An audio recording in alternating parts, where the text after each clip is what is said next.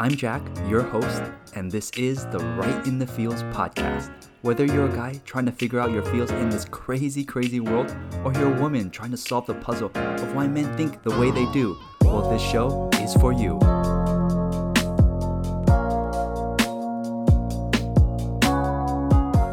Hello, this is Right in the Feels podcast. I am Jack, and today I have somebody who's super special. I'm borrowing her from Christine, her bestie.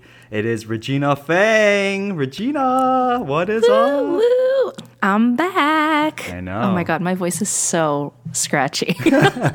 You're you're known for your voice, so I'm getting a lesser version today. I know. Today I'm having I was telling Jack about my disastrous weekend uh, bleeding into today, which is a Monday. And um, yeah, my voice is just a little scratch. I mean, it's pouring rain, which is completely unheard of for LA. So it's okay if we're all having a bit of an off day. I think, I think the last time you recorded with Christine, which Perfectly Imperfect, is coming back. Very excited about that. Yee, yes, it also yes, yes. rained. so it's very It- odd that it was. anytime you record, it rains, which it never does in California. I know very it's very strange. Maybe that's like the the the weather people gods telling me that uh, I'm I'm heading in the right direction, or you know they're finally like ending or helping us end this drought. I don't think this drought's going anywhere, but you know helping us out with the drought. You know what I think So, is funny yeah. about Asians? They'll take the thing that is supposed to be bad luck, but if it happens to them, it's good luck. It's like if bird poops on you, it's supposed to be bad luck, Yeah. but if it happens to them, no, it's actually good luck. So for rain, normally people don't like rain, but you know what? For us, raining on us recording, it's good luck. yeah, it's it's great luck. It's absolutely great luck, and that's I I don't know. I feel like it's how you want to think about it, how you want to twist it into. You know, I I, like- I definitely am on the I definitely have the tendency to be more on the uh, optimistic side. So I like to turn things, give things like an optimistic twist. That's actually a perfect considering the topic we're going to talk about today. And I need to do a proper intro. Intro, okay? Regina is not just Christine's bestie, also my bestie. She is obviously the co-host of Perfectly Imperfect podcast with Christine. You know, she also has her own brand of clothing with that last. Very awesome that she's been doing that for a while already. You've been running that clothing brand for a minute. It's crazy how fast time flies. I know. I don't know. I feel like this pandemic has just really shifted my perception of time. Like I think I think of everything starting in like March 2020. Like how long has it been since March 2020, you know? Um, but yeah, it's definitely been a while. I mean, it's crazy to think that we like Christina and I have been doing have been doing perfectly imperfect since well, we recorded our first episode in like 2016, November.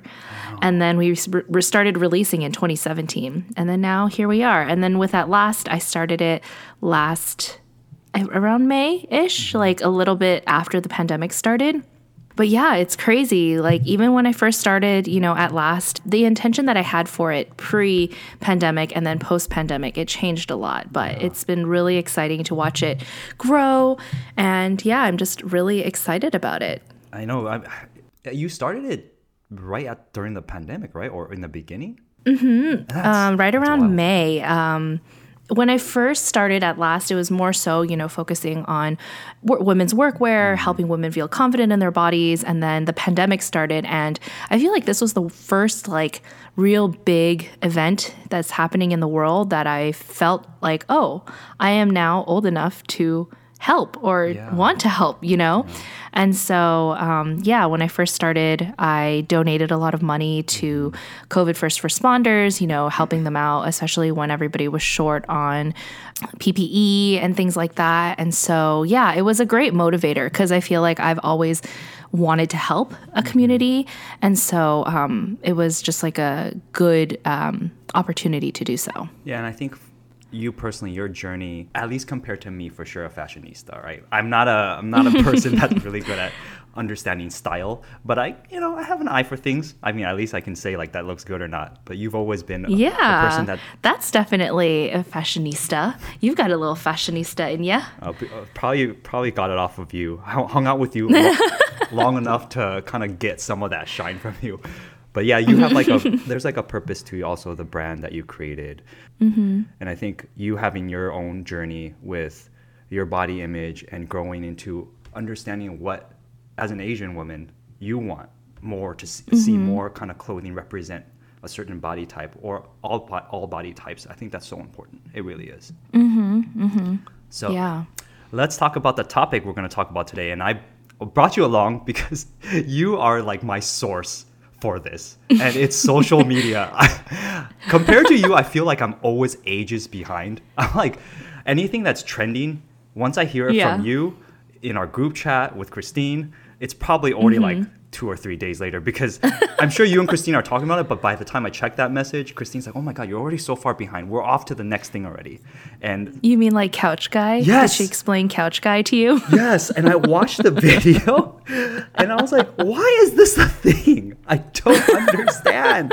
It's so minute. You know, honestly, if I just watched Couch Guy, like without any reference of why it's blown up, I'd Mm-hmm. Like, just be like, what oh, was going I don't know. on? I mean, Yeah. just kind of whatever. But then when people broke Yeah. Mm-hmm. it down on TikTok, and I was like, I guess I can kind of see it now. And that pretty much sums up social media and what social media does to the, mi- the most minute things. And they just like Oh, dissect for the crap out of sure. it. And I think that this is like definitely new with TikTok, Mm. where I feel like there's definitely more of a community feel. Mm, Like the stuff that, like everybody's For You page will be catered to them, but then you'll have these like viral sensations that will just surpass all the boundaries of any FYP. And like, if I get it, Christine will get, you know, I think, Yeah. okay, that's a bad example because I feel like Christine and I actually have like pretty similar FYPs, but you get what I mean, right? Like, I think that there are certain things that will just go crazy viral for absolutely no reason. And then before you know it, every single person on TikTok is talking about it. And I think that that's absolutely insane. Like, I've never seen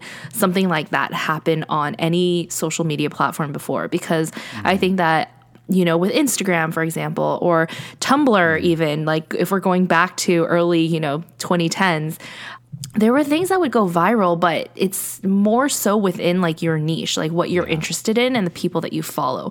Versus TikTok, it can be so random. Like, I don't, I'm not in college, you know, I don't watch relationship videos on TikTok, and yet this is a video or like these videos surrounding this topic. I got fed them for a solid week. And I feel like that's specific to TikTok. Because when you talk about Mm-hmm. Instagram or even Facebook, Snapchat, not that I'm on Snapchat as much, it, it's less like that. It, it's specific Mm-hmm. with TikTok that when it goes viral, it's, and especially like the, so many things go viral. Like there will be things that I'm introduced to by you guys that I'm like, whoa, Mm-hmm. this thing is viral. And then when I start to, it starts to, my algorithm changes because I watched it and they have Yeah. like literally other videos going viral for breaking down that viral video Yes, it's everything so that touches that initial video goes cr- like blows up. Mm-hmm, I mean, has a potential to blow up, and it's that like I don't know butterfly effect or something like that. It's just like ripples, you know, and it's it's incredible. Yeah. which is why I can see why TikTok's so addicting, especially for creators. Mm-hmm, Being a creator, you always are kind of searching to connect, right, and connect on a you know bigger scale obviously right? The more you connect the more mm-hmm. that you can have your reach the better. That's the kind of the measure. And with tiktok it's so random it feels like the algorithm that mm-hmm. like instagram it's it, it's so hard to get a follower you know? Mm-hmm, but with tiktok you just never know and there's that excitement with it Exactly. And I think that it's that excitement that gets creators excited to create content again. yeah. Because I agree with you. That's what I tell people all the time about TikTok versus Instagram, where I feel like on TikTok, that potential to go viral, like you don't know what will go viral. you and don't. sometimes for me too, as a small business owner, I'm trying to promote my brand on there.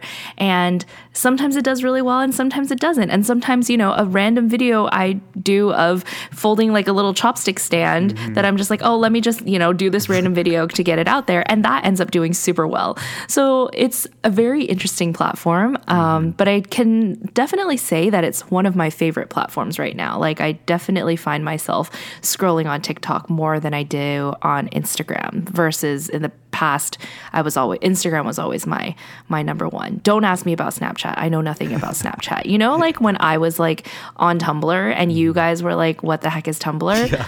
That's how I feel about Snapchat now. Like, I have one main friend who still uses it. And whenever he sends me something and I like open it up, I don't understand the interface. I don't understand how there are like short videos now. Like, I think we have a friend who edits some of the series on there, and I was like, they have series? Like, don't ask me about Snapchat. I know nothing about Snapchat. the good thing is I know nothing about Snapchat too. So okay, perfect. Then, then if you're looking for Snapchat info, this is the wrong episode for you.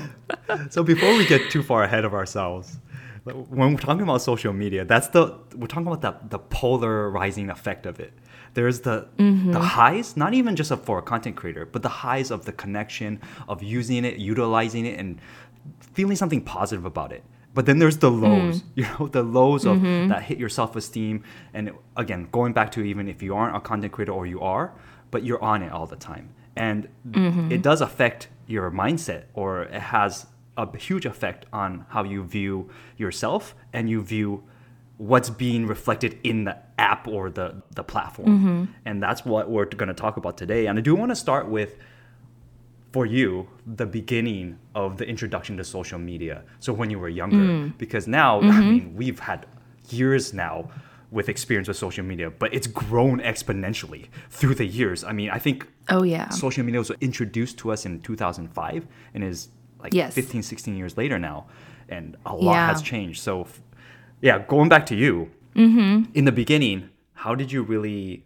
absorb social media and use it and view it yeah. at a young, like a super young age. Maybe Uh, not. I was young. actually How- trying how to think. I was like, what was my first social media platform? And it was actually MySpace. Yeah, Well, MySpace. does AIM count? AIM is more like online chatting, right? Yeah. Like it's not really like a profile. It's not really social media. I feel like MySpace was where we would all, all of a sudden, we were software engineers. We'd like code our own Mm-hmm. HTML like backgrounds. We'd like choose songs.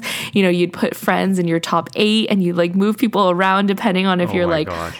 Upset at them or not. There's a Um, generation of people that has no idea what you're talking about right now. Like, Oh my gosh, isn't I that know. scary? That's that's terrifying.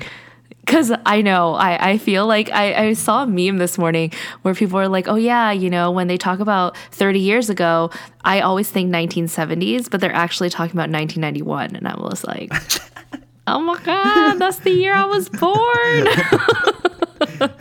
Um, but anyway, yes. I, so MySpace was my first um, social media platform, and I think for us back then, because social media was so new, it was just a way to like keep up with your friends Yeah. online. Like at the time, you know, AIM was huge. AIM, for those of you who do not know, is AOL Instant Messenger.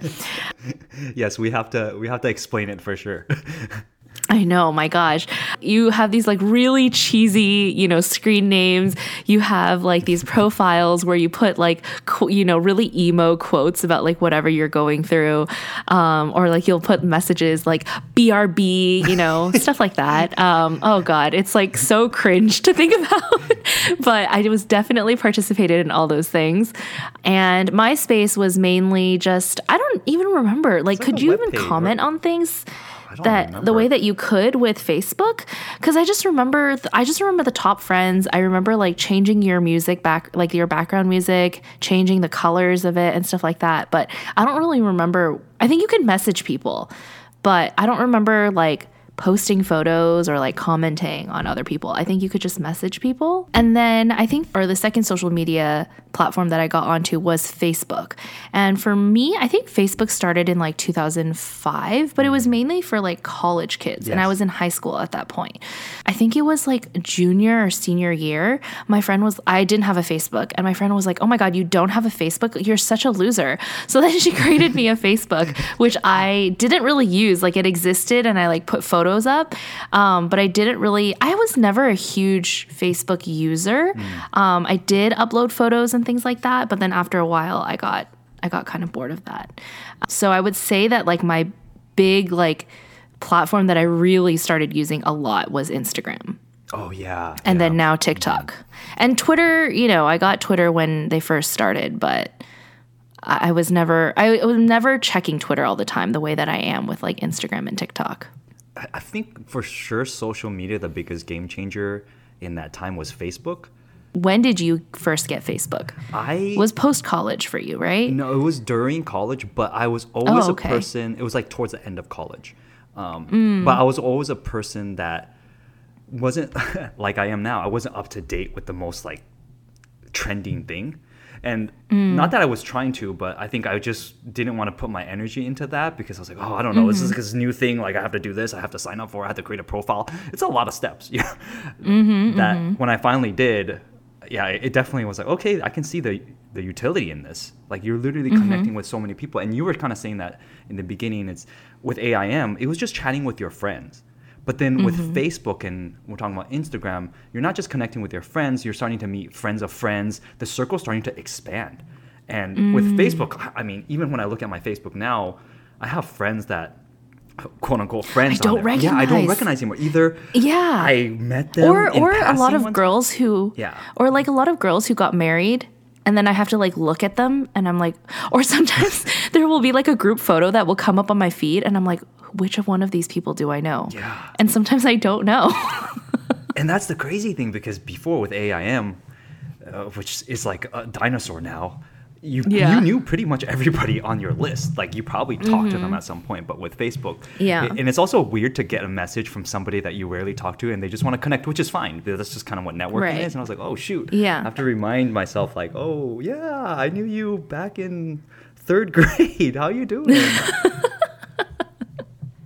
Yeah, when I go through Facebook, it does feel like like there are so many people this sounds bad but there's so many people that i've forgotten about. Mm-hmm. And then like say all of a sudden they're like posting about getting married or getting engaged. I'm like how do i know you again? And then i have to like look at our mutual friends and things like that. And i'm like i actually i really do not remember. And i agree with you. Like i think that facebook has kind of become I mean, what, you know, what, the word on the street is that Facebook has become um, for the older generation, Yeah, yeah. and then millennials are definitely like Instagram. Some of us have migrated onto TikTok, but not all of us. No. And then Gen Z is definitely TikTok and Snapchat. when you were young and you started really using Instagram a lot more, when you look at your posts Mm-hmm. Yeah. from the beginning to now, From, like, the way how back- different yeah. is it? I think. Wait, before you go, I think my first photo on Instagram was like a, a picture of a pop tart. I'm like cringing now thinking about it. I put like the worst filter on it too.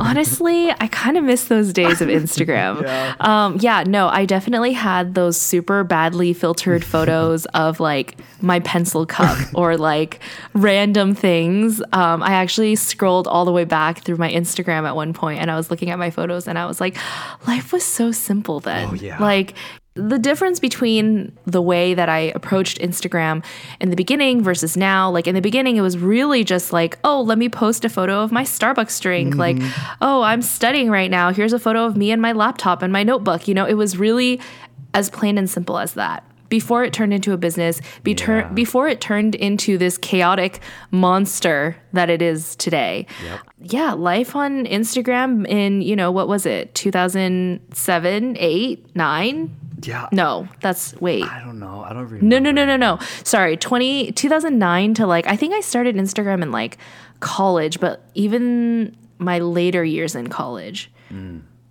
I, and honestly, I'm really grateful for that mm-hmm. because I think that if I were to be in college or be in high school, middle school, looking at the stuff that I do now on on all these social platforms, like I think that it would not have been great for my mental health. Yeah. Um, and like I think that the thing about Instagram was that when it first started it was like so innocent and like the mm-hmm. people going viral were going viral off of genuine interest in the topics that they were mm-hmm. posting about, which is very similar with like a lot of social media platforms. I think, you know, YouTube, Instagram, whatever. Um, but then now it's just become this like super, super curated mm-hmm. feed of everybody's life and like highlight reels. And I think that you know, going from the let me post anything that I want mm-hmm. to, oh, you know, other people are posting these like really nice photos now. Like I should start posting really nice photos. And this was around the time that I was moving to New York. And I do remember like New York kind of being the peak of my like, okay, I want to like curate things in a more special way and like take nicer photos and and like just portray uh, everything to be very like nice and perfect and you know I, i'm guilty of kind of showing that curated lifestyle And then two, when I was in, living in New York, I was always so excited to go out to eat and hang out with my friends and do all these things. And so I did find myself like always posting. And whether or not it was conscious, I think that it was just always in the back of my mind it was like oh my god i really enjoy doing these things. Like i Mm-hmm. want to post it on social and share it with other people and not necessarily show off but i was i was genuinely like excited about these things. But then i think so were a lot of other people. Yeah. and you know i think that there's nothing wrong with being excited about the things that you're doing and wanting to show that off. But i think after a while after you see how many people are doing that and how many people are showing their highlight reels it gets very exhausting I was gonna say I liken that what you just described to seeing like a young child or young baby when they're naive and they're just mm-hmm. enjoying whatever is in the moment. They're not conscious of oh what does this say about me? What does that say about me? They're just free flowing. That's like the beginning of mm-hmm. Instagram when we look back on all our posts. We're mm-hmm. like oh no we just found this random thing to be interesting we're like oh let me share it with my at that time probably like i don't know 50 60 friends that were actually your friends but as you Yeah. move into like becoming more of an influencer or having that mentality as an influencer and you seeing how other Mm-hmm. people are that naiveness and that the the cuteness of being unaware goes away because then you start to curate the shit out of everything you're just curating Yeah. everything you're like well it's got to look like this it's got to look perfect and i and have to look especially like this like when other people you see the way that other people portray their lives you're like oh my god that's so cute and the way that she put that word there and the way that she put those gifs and this and that Mm-hmm. then you start wanting to do that and then i felt myself being more Mm. detached from reality and more attached to the way that my life looked online Where do you think that shift really happened, though? You, like early college, you started using Instagram. Do you think it was a couple years of using it, or it happened really quick you? Mm-hmm. I think for me, it was more of a transition. And mm. this might have also had like a lot of personal factors that played into it too, mm. where I just like moved back to LA. I was really mm. having a hard time finding my grounding again. And I didn't feel as like excited to post about things. Like, I think that there was a period of time where I was kind of confused what I wanted to do versus like I think in New York I was always very sure like uh, this is where I want to be this is what I want to do etc and I just want to share that. And versus when I came home I felt less of that. And then I think too as I moved home um, I was older as well. And I think that I don't know. I, I think, do think that your perspective on things change a lot, especially as you get into your later 20s and early 30s and things like that, where it just makes you reconsider a lot of things. Like, why am I posting this? Why do I want to share? You know, I think for me, I love sharing my travels because I love talking to mm-hmm. people about it. Mm-hmm. But then on the day to day, like, you know, what is the type of content that I want to share and that I want to engage with other people about. And, you know, occasionally that's like The Bachelor. I love talking about The Bachelor. If any of you guys are listening, you want to talk about The Bachelor, slide in my DMs. I, I love having that conversation. So every once in a while, I'll post something about that, or I'll post, you know, some healthy habits that I'm trying to incorporate. But like, I think that as I get older too, I feel less of a need to be as showy or mm. as like, oh my God, look at all the things that I'm doing because I think I feel more confident in myself and like my mm. relationships where I don't feel the need to show it off as much. Mm-hmm. And this has a huge part to do with my friends because mm. a lot of my closer group of friends they're not super active on social in the sense that like yes we're on social you know sending each other memes and you know liking each other's posts and stuff like that but they're not always posting they're not always tagging one another. Like i've never had the group of friends who are like oh my god it's your birthday like let me do all these like posts Yeah. and you know show off and how how great our friendship is and stuff like that. Like that I think that when I was younger, I was like, oh, it would be nice if I had friends who would do that. Mm-hmm. But I think as I got older too, it's like, no, you know, it's them dropping off a cake at my house or, you know, planning something for me that's offline that I don't even necessarily need to share online, but knowing that our relationship isn't defined by these social param- like social media parameters. Mm-hmm. I think that's kind of the shift that I've started to look at social media um, really in the past year or two. Like I don't I didn't feel the need to be as showy or like, oh my God, look who I'm hanging out with or, mm-hmm. you know, see who I'm getting dinner with. I think for me personally though, I do really like taking photos and just like remembering things. So mm-hmm. sometimes I will like post about that or like share about like a restaurant that I really liked. But I think that in general, I had to learn to really address like okay what am i really posting about? What am i really posting for?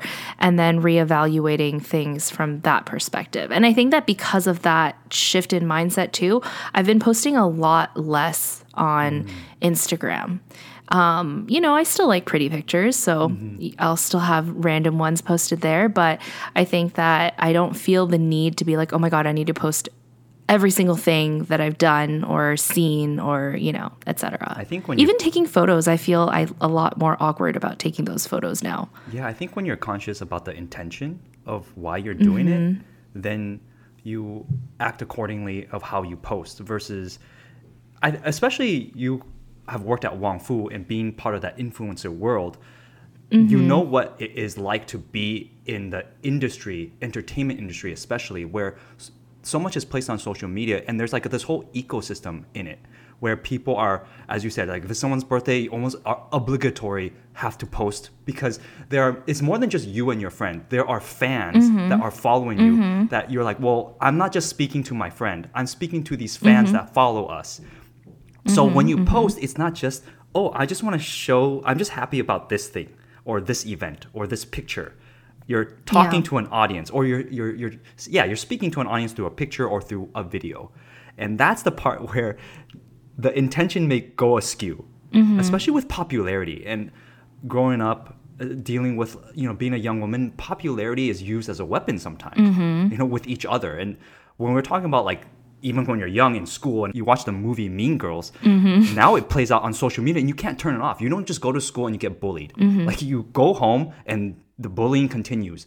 And maybe bully is too strong of a word because not everyone gets bullied, but just being in that state of mind where it doesn't end.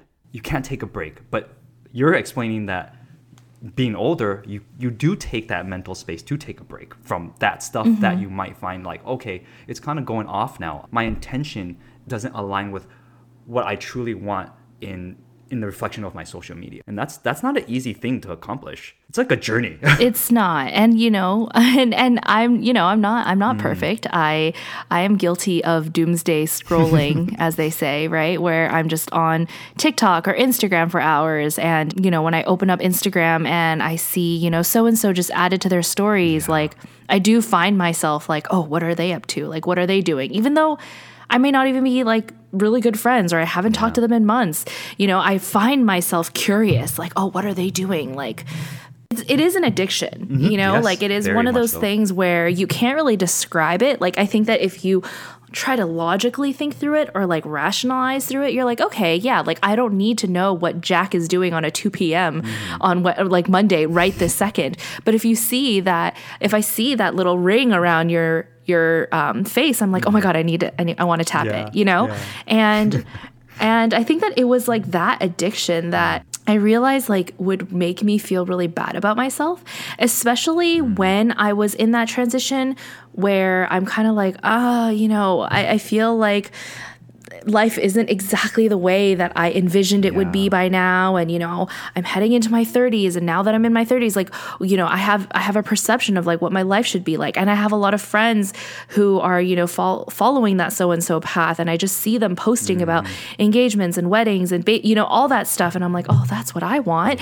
And then somebody else is like oh my god look at this promotion I got and like da da da da or look at how great my small business is doing. You know there's just so Ah, it's an overwhelming amount of information. And I say mm-hmm. this all the time where I don't think we as humans were meant to comprehend no. this much information all at once. Whether it's personal, news, you know, when mm-hmm. all the election stuff, when Trump was president, like our brain was not built to process that much information in such a short period of time. Mm-hmm. And so I do find myself when I'm like doomsday scrolling and I'm like feeling really bad about myself, I'm like, why? Why am mm. I feeling bad about myself? And then that's when I will unfollow people. That's mm. when I will mute people. Like, I don't think it's worth risking your own mental well being just to look at another person's pretty picture. Yeah. You know? I, I think the distinction as you're you're talking about is you have to look at it reality versus perception. Nothing you mm-hmm. see, there's part reality in it, but mostly it's perception because it's all curated. Even for me, like mm-hmm. I curate the content that I put on. It is it my it's mm-hmm. part of my life, but it's not my everyday life. It's a highlight reel.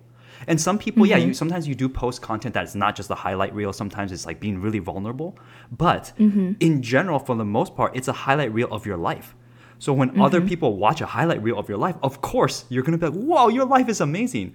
But Yeah. outside of that highlight reel, a lot of stuff happens to a lot of people, and it's ne- it's not all the highlight. And that's the part where Yeah. if you don't make that distinguishment in your own mind, it's very toxic because you just feel like everyone's doing amazing all the time, and you're like, "Oh, my life! I'm mm-hmm. just sitting on the couch looking at someone else's amazing life."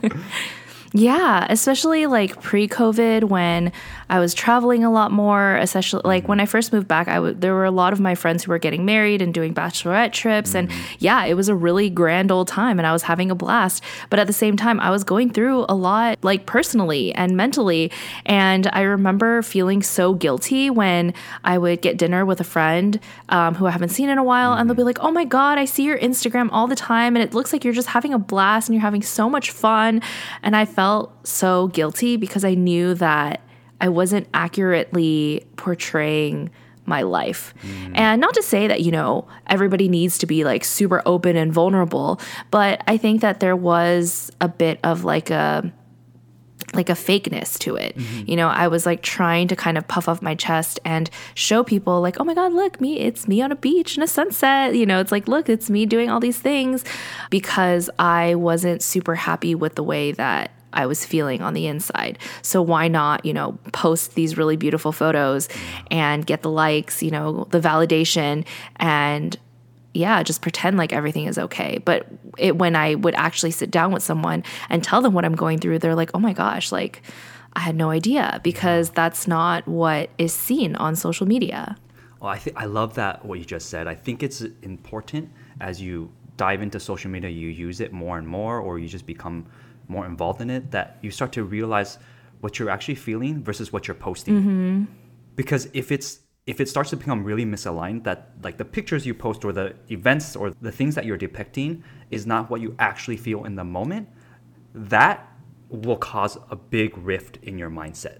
And mm-hmm. I know for you personally, with your friends being such a good anchor for you, talking to them, having that real dialogue with a person that knows you, that understands you, that's a big key to realizing those things for yourself, being aware, and then in, in we'll talk about how to purge or get in a better men- mental state soon. Is mm-hmm.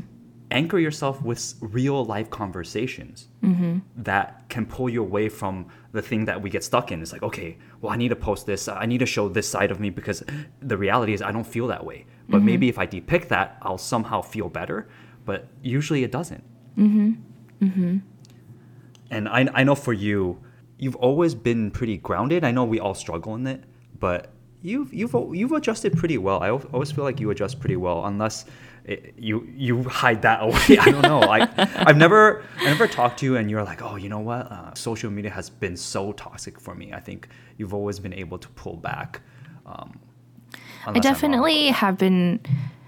I've been trying to limit um, my social media intake. I do set timers on my social media. So, like, uh, I think on Instagram, it's like if I've scrolled for more than I think it's an hour and a half in a day, I actually want to take it down more because an hour and a half is a lot.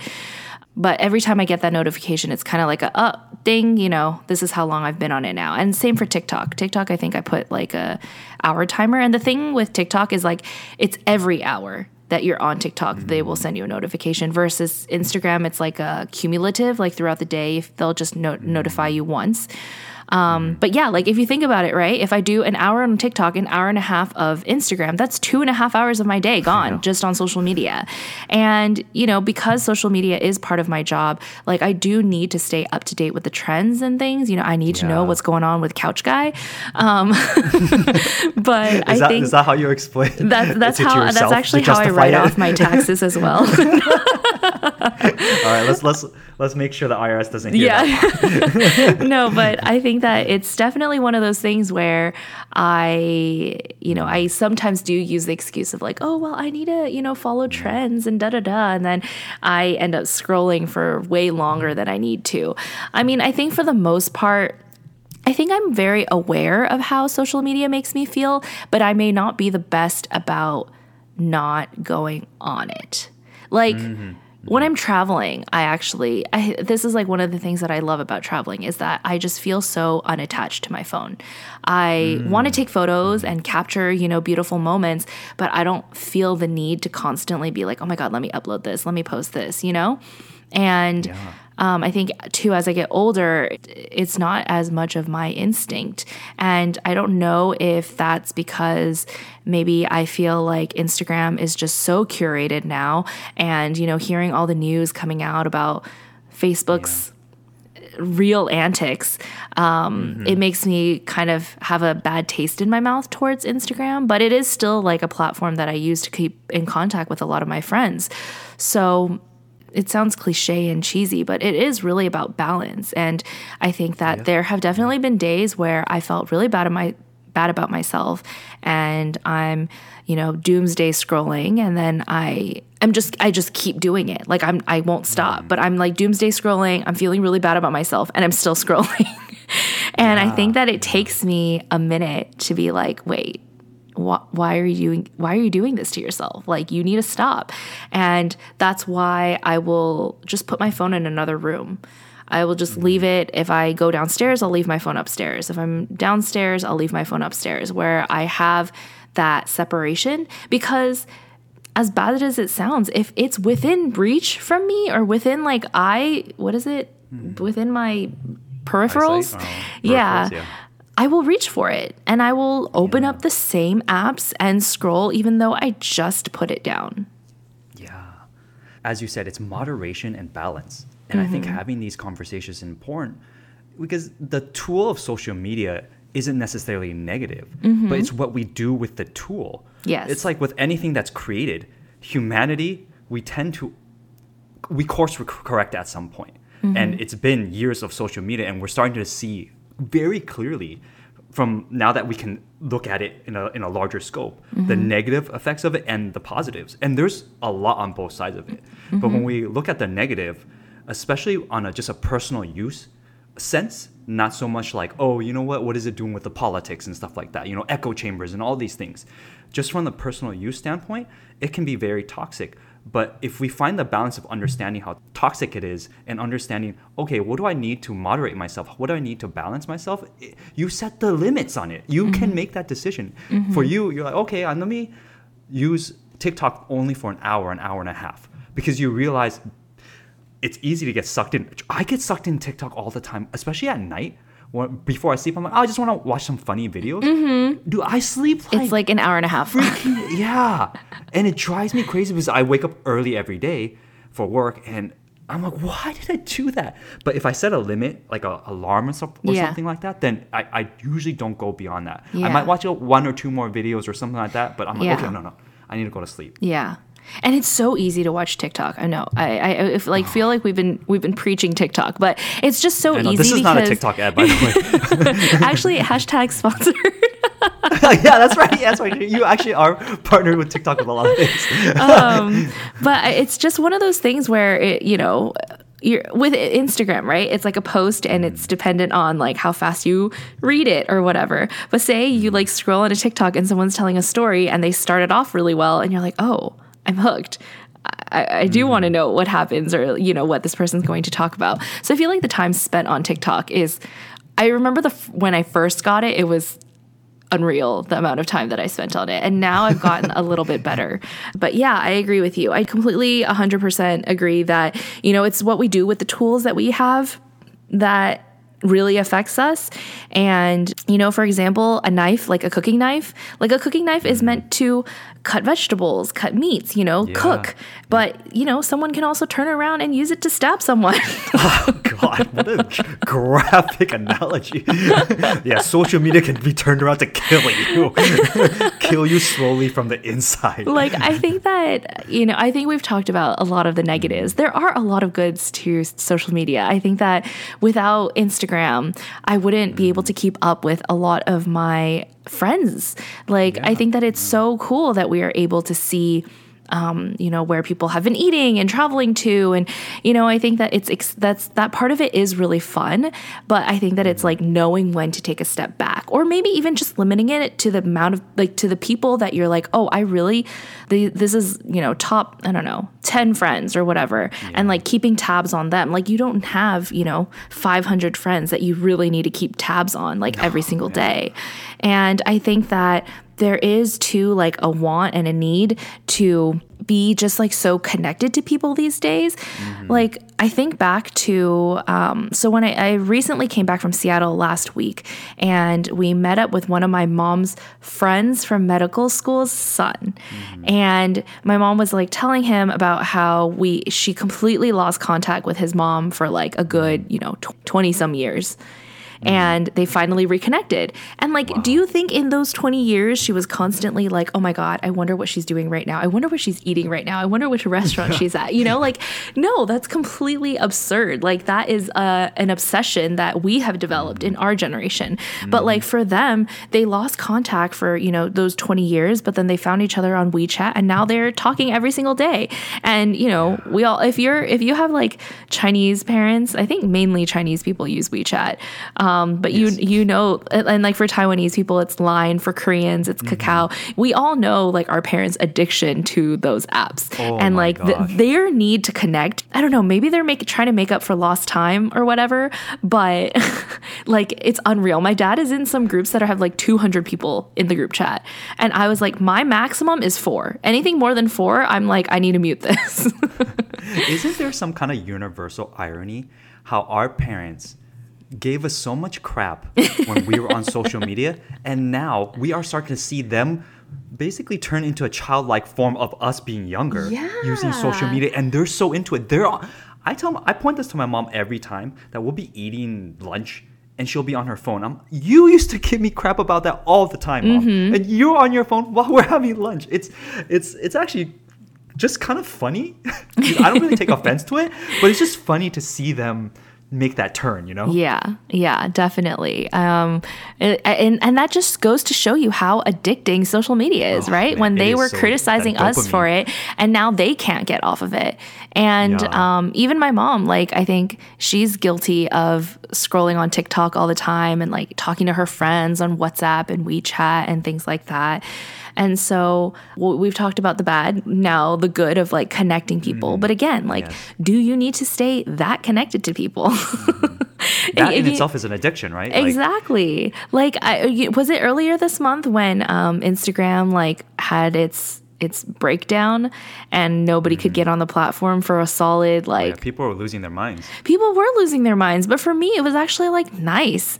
I was like oh this is great that whenever i open open up instagram like there isn't something new that will capture my attention. It was just the same photo that was like stuck there and i'm like okay great. Like i i don't have to scroll because it's not working. You know like There it was, was like like memes I, or, or like things that people were saying like, oh wow, like when Instagram was down or Facebook was down, actually talk to my family. My family's Yeah. kind of nice. Or wow, there's actually it's actually a sunny day today. exactly like there can be so many more productive things that we can be doing with our time and every moment that we have in our lives it will never come again, right? Like this moment that you and I are sitting here recording this podcast, we will never get these minutes back. And mm-hmm. Can you, and then now think about like how much of that time we just spend on social media. It's a shame. It's an absolute waste. And I, I am 100% guilty of this. I'm not like trying to, you know, criticize or attack you or anybody, but it is such a waste of time when you're on it for hours. Like I'm not saying, you know, oh, checking up on your friends or setting, you know, a few mm-hmm. things here and there is bad, but do you really need to be on it for, you know, 3-4 hours? No, the answer will always be no. And so I am personally learning to better set those boundaries honestly, this conversation is making me want to like change my time limit on all, on all of my social media mm-hmm. platforms to like lower it because I know that I already spend way too much time um, on those platforms. But yeah, I think that it like social media can be a great thing. It's a great way to stay informed with the news. It's a great way to keep up with your friends. But like again, you don't need to know every single detail about mm-hmm. their trip to wherever or you know what they're eating. Like you can ask them about it next time you see them in person. Yeah, I think that's the difference between feeling like you're connected, but and but actually being connected. Mm-hmm. When you're on social media, it feels like you're connected to your friends, to even acquaintances that might become friends. Mm-hmm. But the reality is, you're actually not truly connected. You're just watching. You're you're getting a a storybook of what's happening in their lives, but there's no real conversation you're having with these people. Mm-hmm. It's just a lot of like, that, oh my yeah. god, that looks cool, or wow, that looks yeah. fun, you know. But it's different. Like when I when I see your Seattle trip versus talking to you about your Seattle trip, it's so different because whatever I saw in the picture, it came to life through your description of it. You know, mm-hmm, outside of mm-hmm. your your obviously your caption, mm-hmm. and it's very different talking to you and you bringing life to your trip, mm-hmm. and not having that or, or ignoring that because you're like, oh, you know, I already saw it. Yeah. It, it kind of takes away the soul of you know feeling connected to people in your life exactly exactly and there are a lot of ways that i think that technology is great for the human race and i think that there are a lot of ways that it is detrimental and yeah. i think that there are so many things that that social media and just technology in general has made our lives easier. But mm-hmm. I think it does take away from that humanness. And I think that, especially during this pandemic, where we did need to build systems around, you know, not being able to see each other in person. Um, but at the end of the day, like, we as humans crave that like intimacy and that connection. Like, that's what yeah. gives us purpose in life. You know, without that connection, we're just dust floating around. Yeah. and so it's just like our dating episode when you were describing online dating. Mm-hmm. And, and, feeling like it, everything, everyone seems disposable. It feels like mm-hmm. that on social media. It's the same yeah, thing. right. Like I can unfollow and follow people so easily, and I get that's yeah. just adding them in and out of my life. Mm-hmm. And it seeps into your mindset, and that's the part where it's it's not easy to clean out that mindset or, or shift it. Mm-hmm. Um, but I, I will say this: one of the positives of social media, and I know you are in it the most, is helping your business grow. Mm, because mm-hmm. with now you can actually control a media platform in your messaging of your brand versus before when their social media wasn't as prevalent you would mm-hmm. have to like buy ads on like a tv station or some like in a newspaper mm-hmm. or, or mm-hmm. find some way but now you can actually do it all on your own and you have control over it and being a business owner that i'm sure that's a huge positive. Although there could be a trap in it because it's 24-7 you're trying to grow your business and you're thinking nonstop about how do i curate how do i reflect my brand correctly and mm-hmm. properly. Mm-hmm. But that in itself, I'm sure, is a, is a rabbit hole. How do you find the balance in that? Oh, definitely. I mean, you know, I've talked to a lot of my other friends who are also small business owners, and we talk about like the the good and the bad of being able to control the brand messaging. I mean, it's great because we're able to connect with our customers in a way that has never been experienced before in direct to consumer marketing. But it is very nerve wracking because then you you have all the control, right? Right? Um, mm. Again, with what we were talking about earlier, like I do find it very difficult to grow my business on Instagram in comparison to TikTok. Um, I feel like TikTok is much more forgiving. It praises, it like likes content that isn't super curated. Like I think mm. that, you know, we've all seen the video of people in bed or just super disheveled yeah. and they're telling just a great story and like something like that can mm-hmm. go viral. Versus Instagram, there are so many perfectly curated photos that if your lighting isn't just right or you know your hair isn't just right, this isn't just perfect, people are just going to scroll past it really easily. And so I think that there is this element to TikTok where there's more of a realness behind it and mm-hmm. I have found that it's been easier to connect with my audience on there just because I think that people resonate with the brand messaging when I'm like speaking about it versus on Instagram, you know, you're always trying to think of those like really catchy phrases, those really quick, like, punny kind of um, moments that I think that they're you know we know, we have friends who do those really well and they do really well on Instagram. But I'm not that type of person. I feel like I like telling the story behind the brand more you know? Like Yeah. I mean that's probably why I have a podcast with Christine um, but I think that I find it easier to connect with um, the audience on TikTok because I feel like they're much more forgiving. They're much more also willing to accept um, small businesses, and they are more much more willing to um, support small businesses.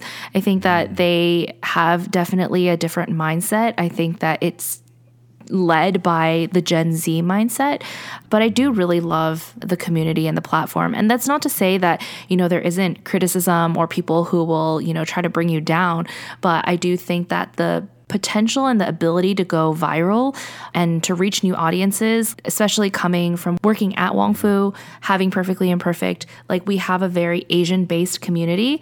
And when I first started off the business, there were a lot of Asian last names in my, you know, order sheets.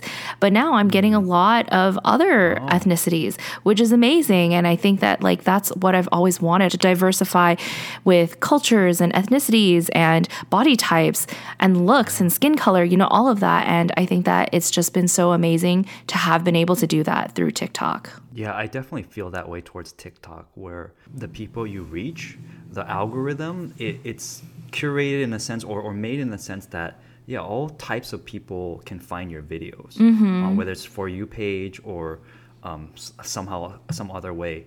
Because I'm not not that I'm an influencer on t- uh, TikTok, but even the very little following that I have, it's random. It's not like all Asians, but on Instagram or like some of these other because you, when you start create content, you develop a niche audience, which is good because people resonate with the way that you look, the things that you're talking about, which they share similar experiences. But with TikTok, it is much more broad. I feel for sure. Yeah. And there's something refreshing about that, Mm-hmm. especially where you're used to just connecting with people that might share your experience or look like you. Yeah. So having that kind of broadness is is different.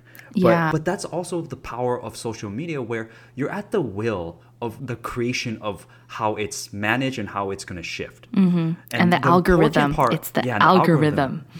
And the important part is not to attach yourself to it completely because you are your your own person outside of whoever follows you, whatever brand that you have. You know, it mm-hmm. might be a reflection of who you are, but if you attach yourself to a following, you attach yourself to what you've created mm-hmm, as a mm-hmm. curation, then it becomes very toxic because you can lose yourself very quickly.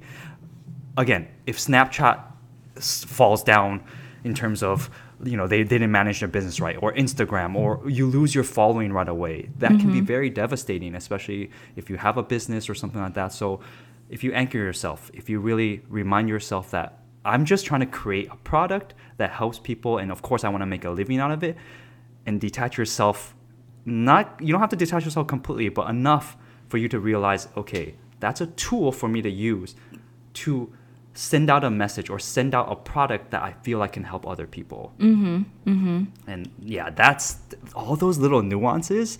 Only it takes a lot of time to figure out for yourself as a personal journey to how you want to manage like social media and how you want to use it.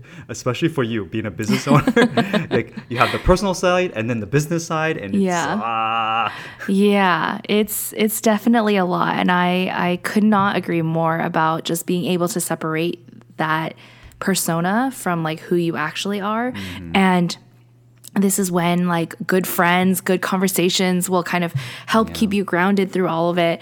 But yeah, I definitely think that, you know, you're not defined by the amount of likes that your photo gets, the amount of Yes, followers that you have. And, you know, if your brand does really well one day and really not and like not great the next day, like that has nothing to do with you. And I think that I'm still on the personal journey of trying mm-hmm. to figure out what that means for me. And you know obviously I want my business to do well and to grow but I think that I need to also like separate it as like okay there is the at last Regina but then there's also mm-hmm. the and then there's also the personal Instagram's Regina and then there's also me And like, Yeah. who are those three different people? Those are three different people.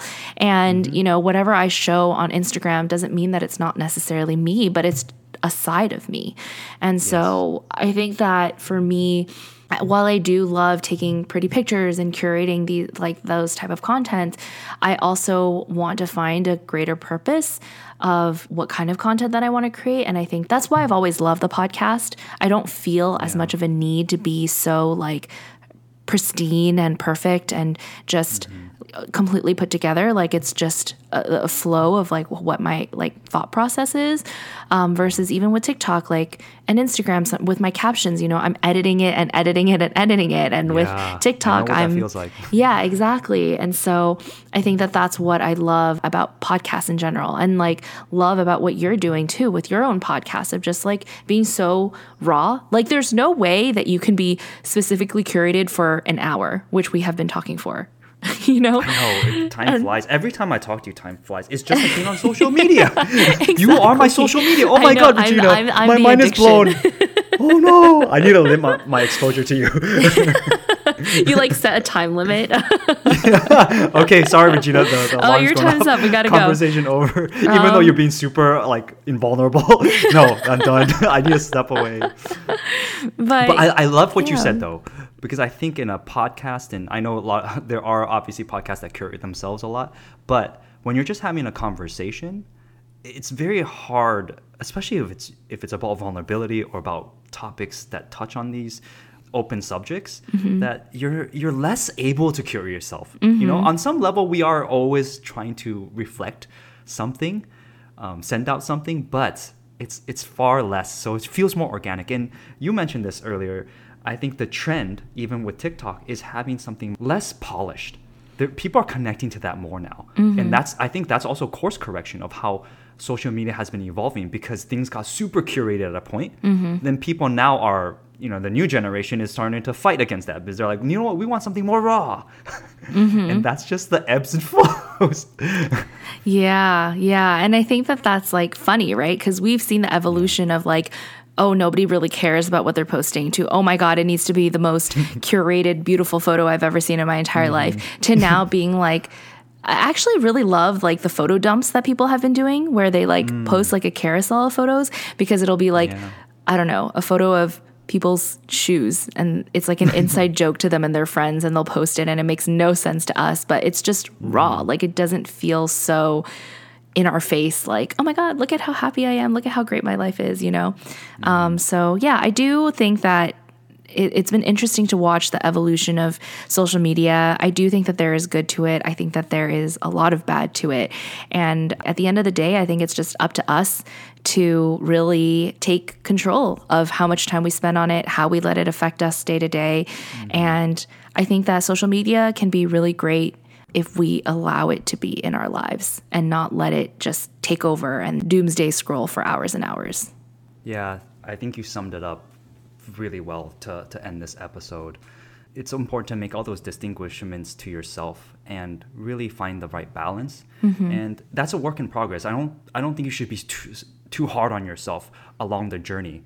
As we were saying, social media was created in 2005, 2006, mm-hmm. and it's been 16 years and we've all had a really personal journey, let alone people who are younger than us, mm-hmm. who are just embarking on that journey. To listen to a conversation that we're having, that's something that other people can take in to learn. Like I would want to know what a what the younger generation thinks about social media and how they're using it because it might give me tools. Especially since they started it at such a young age. Oh man. You know, I remember when I was in New York and there were these like middle schoolers on the train and they were just mm-hmm. looking through Snapchat and I remember them talking I think no, I worked with elementary school kids and they were mm-hmm. talking about Snapchat streaks. And like we put them on like a digital detox and for mm-hmm. I think it was just a week and some of them were freaking out. And so many of them broke it because they couldn't stand it. They're like I need to get on social media. And some of them were like oh okay well if I can't use it mom can you like keep up my Snapchat streaks for I didn't even know what streaks were but apparently it's when you snap each other every single day for like x amount of days. And this kid oh had like gosh. I don't know, like very, very long streaks with their friends. And they didn't want to break it just for this. And so they were like telling their friends to log on to their Snapchat. And they're like, oh, just send like any random photo for me just so that I can like upkeep this. And it was just crazy to see because I'm pretty sure in middle school, like MySpace for me was already a lot. like I can't imagine anything more than that platform. But to be able to have different likes than your friends, different comments than your friends, you know, Oh, oh, my gosh. Uh, Middle school I was already a nightmare.